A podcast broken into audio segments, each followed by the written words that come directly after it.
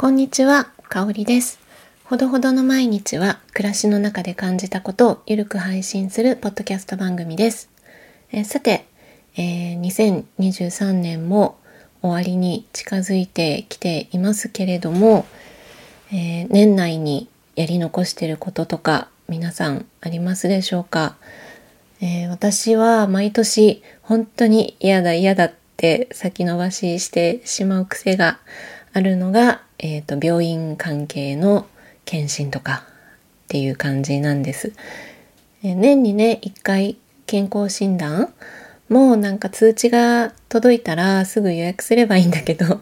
あの特にね婦人科系の子宮がん検診とか乳がん検診とかそういうのがね特にあの女性の方はわかると思うんですけど、えーと、細胞診とかになるともう本当にちょっと痛くて涙が出るっていうか、そうなんか痛いし恥ずかしいしとかでもう本当に嫌だなっていつも思ってこう先延ばししちゃうんですけど、あの年内にね終わらせるぞと思って、えー、じゅういちがつにやっと予約してギリギリ、はい、あの先週先々週あたりでいろいろ終わりました。はい。で、えっとそうあの今日は怖いって素直に伝えてみると。あの予想外にいいことが起きたよっていう話をねしようかなと思うんですけど、えっとまあ、今日はその婦人科系の話じゃなくて、えっと、健康診断とかがん検診とかいろいろこう予約の電話をねかけたりしてるうちにあもうせっかくだからまとめてやっちゃおうって思って、えっと、歯医者さんの検診と、えっと、眼科の検診とそちらもついでに予約して見てもらってきました。で、眼科の方はね、視力の検査とか、コンタクトレンズの見え方の確認とか、そういう感じなので、全然痛いことも何もないから怖くないんだけど、歯医者さんはもう本当に私苦手で怖くて、なんていうかこう、注射とかああいうのとはまた違う独特のね、痛みというか、ありますよね、歯って。音とか。もうなんか全部怖くて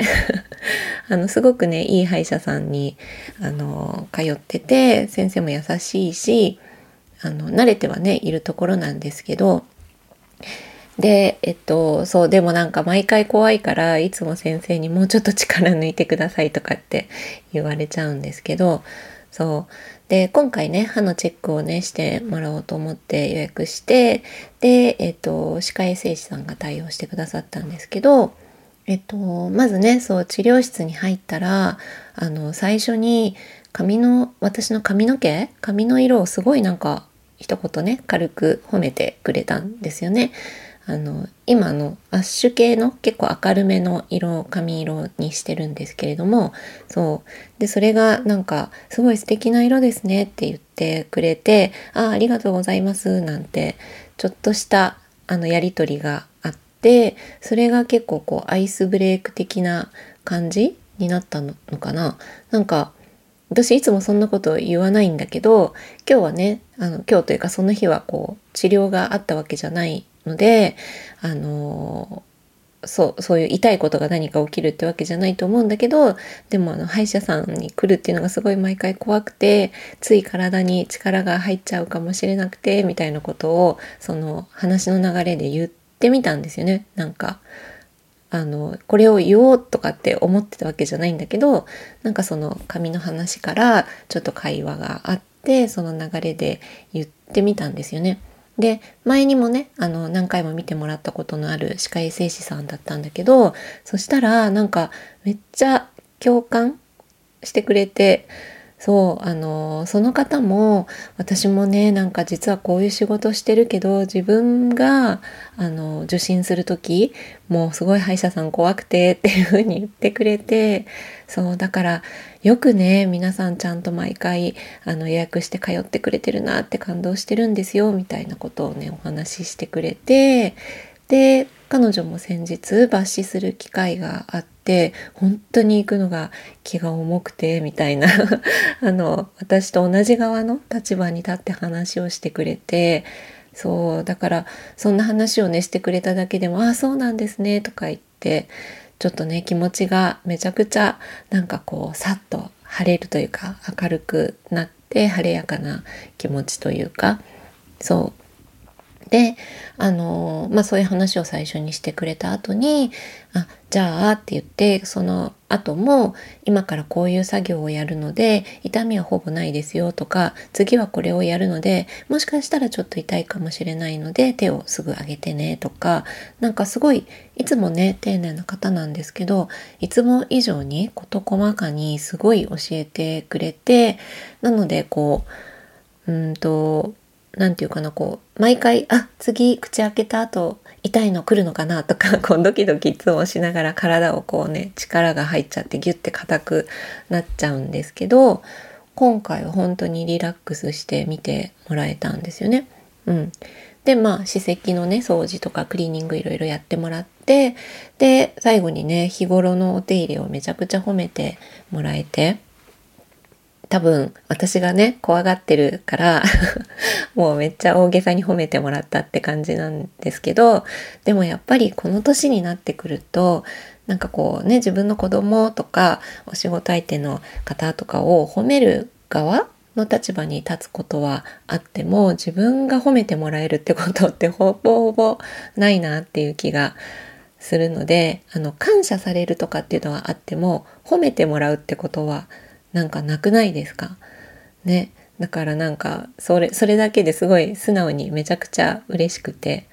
そうでそんな感じであのリラックスして肩の力を抜いて、あの歯のクリーニングが全部終わって、で、えー、まあねそのままありがとうございましたってだけ言って、その治療室を出ることもできたんだけど、なんかあの今回はそうやってすごい優しい声掛けをしてもらって、怖い気持ちとかにもね思い切って言って寄り添ってもらえたおかげで、すごいリラックスしてあの最後までねあのクリーニングの時間も過ごせたので、本当にありがとうございましたっていう風にもう一歩こう踏み込んだお礼というか、それを伝えてみたんですよね。そしたらあの歯科衛生士さんの表情がなんかすごい目をまん丸にしてというか、すごいびっくりされて、その後もパッと表情が明るくなってめちゃくちゃ嬉しそうな笑顔になったんですよね。そうなんかね、なんかだからこういうことってそんなに伝えてもらうことってもしかしたらないのかなと思って、みんなすごい感謝してるとは思うんですけど、あ終わったやりやっと終わったと思ってあのね、それでありがとうございました言うだけで精一杯だったりすると思うんですけど、なんかそういう気持ちも思い切って伝えてみようかなっていう気持ちになれて、でその私もねそうやって対応していただけたことが嬉しかったし、であの歯科衛生士さんも嬉しい気持ちになったのが伝わってきたので、なんかこう行くときは怖いな嫌だな歯医者さん嫌だなとか思いながら行ったんだけど、帰りはね私もニコニコして、あなんかすごい今日良かったななんて思いながらあの帰れたんですよね。だから思い切って怖いって素直に伝えてなかったら、こういう対応はしていただけなかったし、私がそのお礼を一歩踏み込んで伝えるってこともなかったし、だから伝えて思い切って伝えてみるっていうの大事だなとも思ったし、でも元はといえば彼女がその髪いい色ですねとかってあの褒めてくれなかったら、もう元々ね緊張してるしガチガチになってるから、そんな怖いんですとかいきなり言えないと思うんですよね。だからそうやって一言あの同じ仕事をするにしても、それを言ったから丁寧にするとかってことはもちろんないと思うけど、あのクオリティはね同じにしても、でもこういう場作りとかなんかそうやって一言声をかけることで相手が気持ちを話しやすくなるとか、そういうなんか声掛けとか場作りみたいな空気を作っていくこう意識って大事だなって思ったんですよね。だから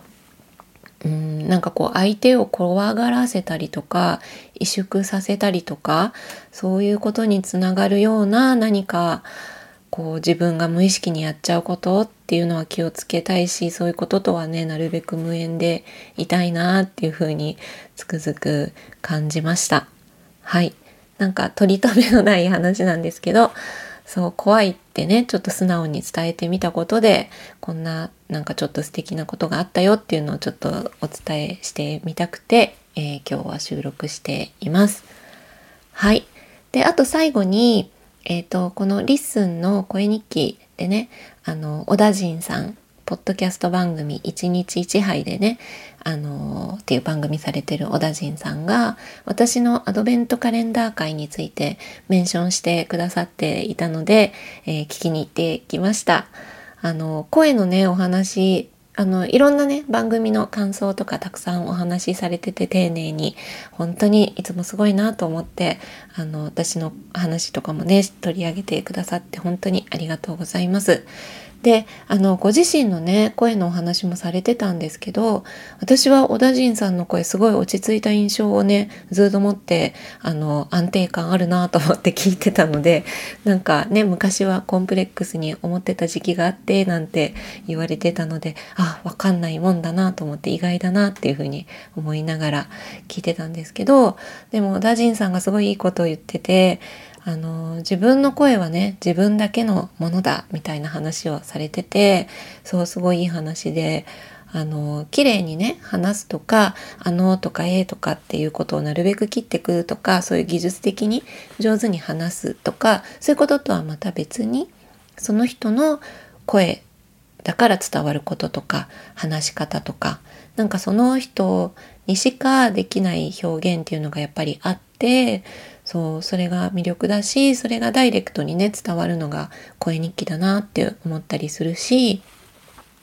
でそこにね共感したり素敵だなって思う方だけが受け取れるっていうのがこの音声配信のいいところだなと思うので、なんかそういう場がねリッスンの声日記にはあるなとかってまたあのはい感じていたところです。はい、ということで小田人さんありがとうございました。はい、じゃあ今日はねここまでにしたいと思います。ではでは。